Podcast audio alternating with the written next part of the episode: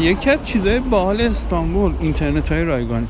یعنی شما تقریبا هر جایی تو استانبول که باشید می‌تونید به یه وای فای مجانی وصل بشید.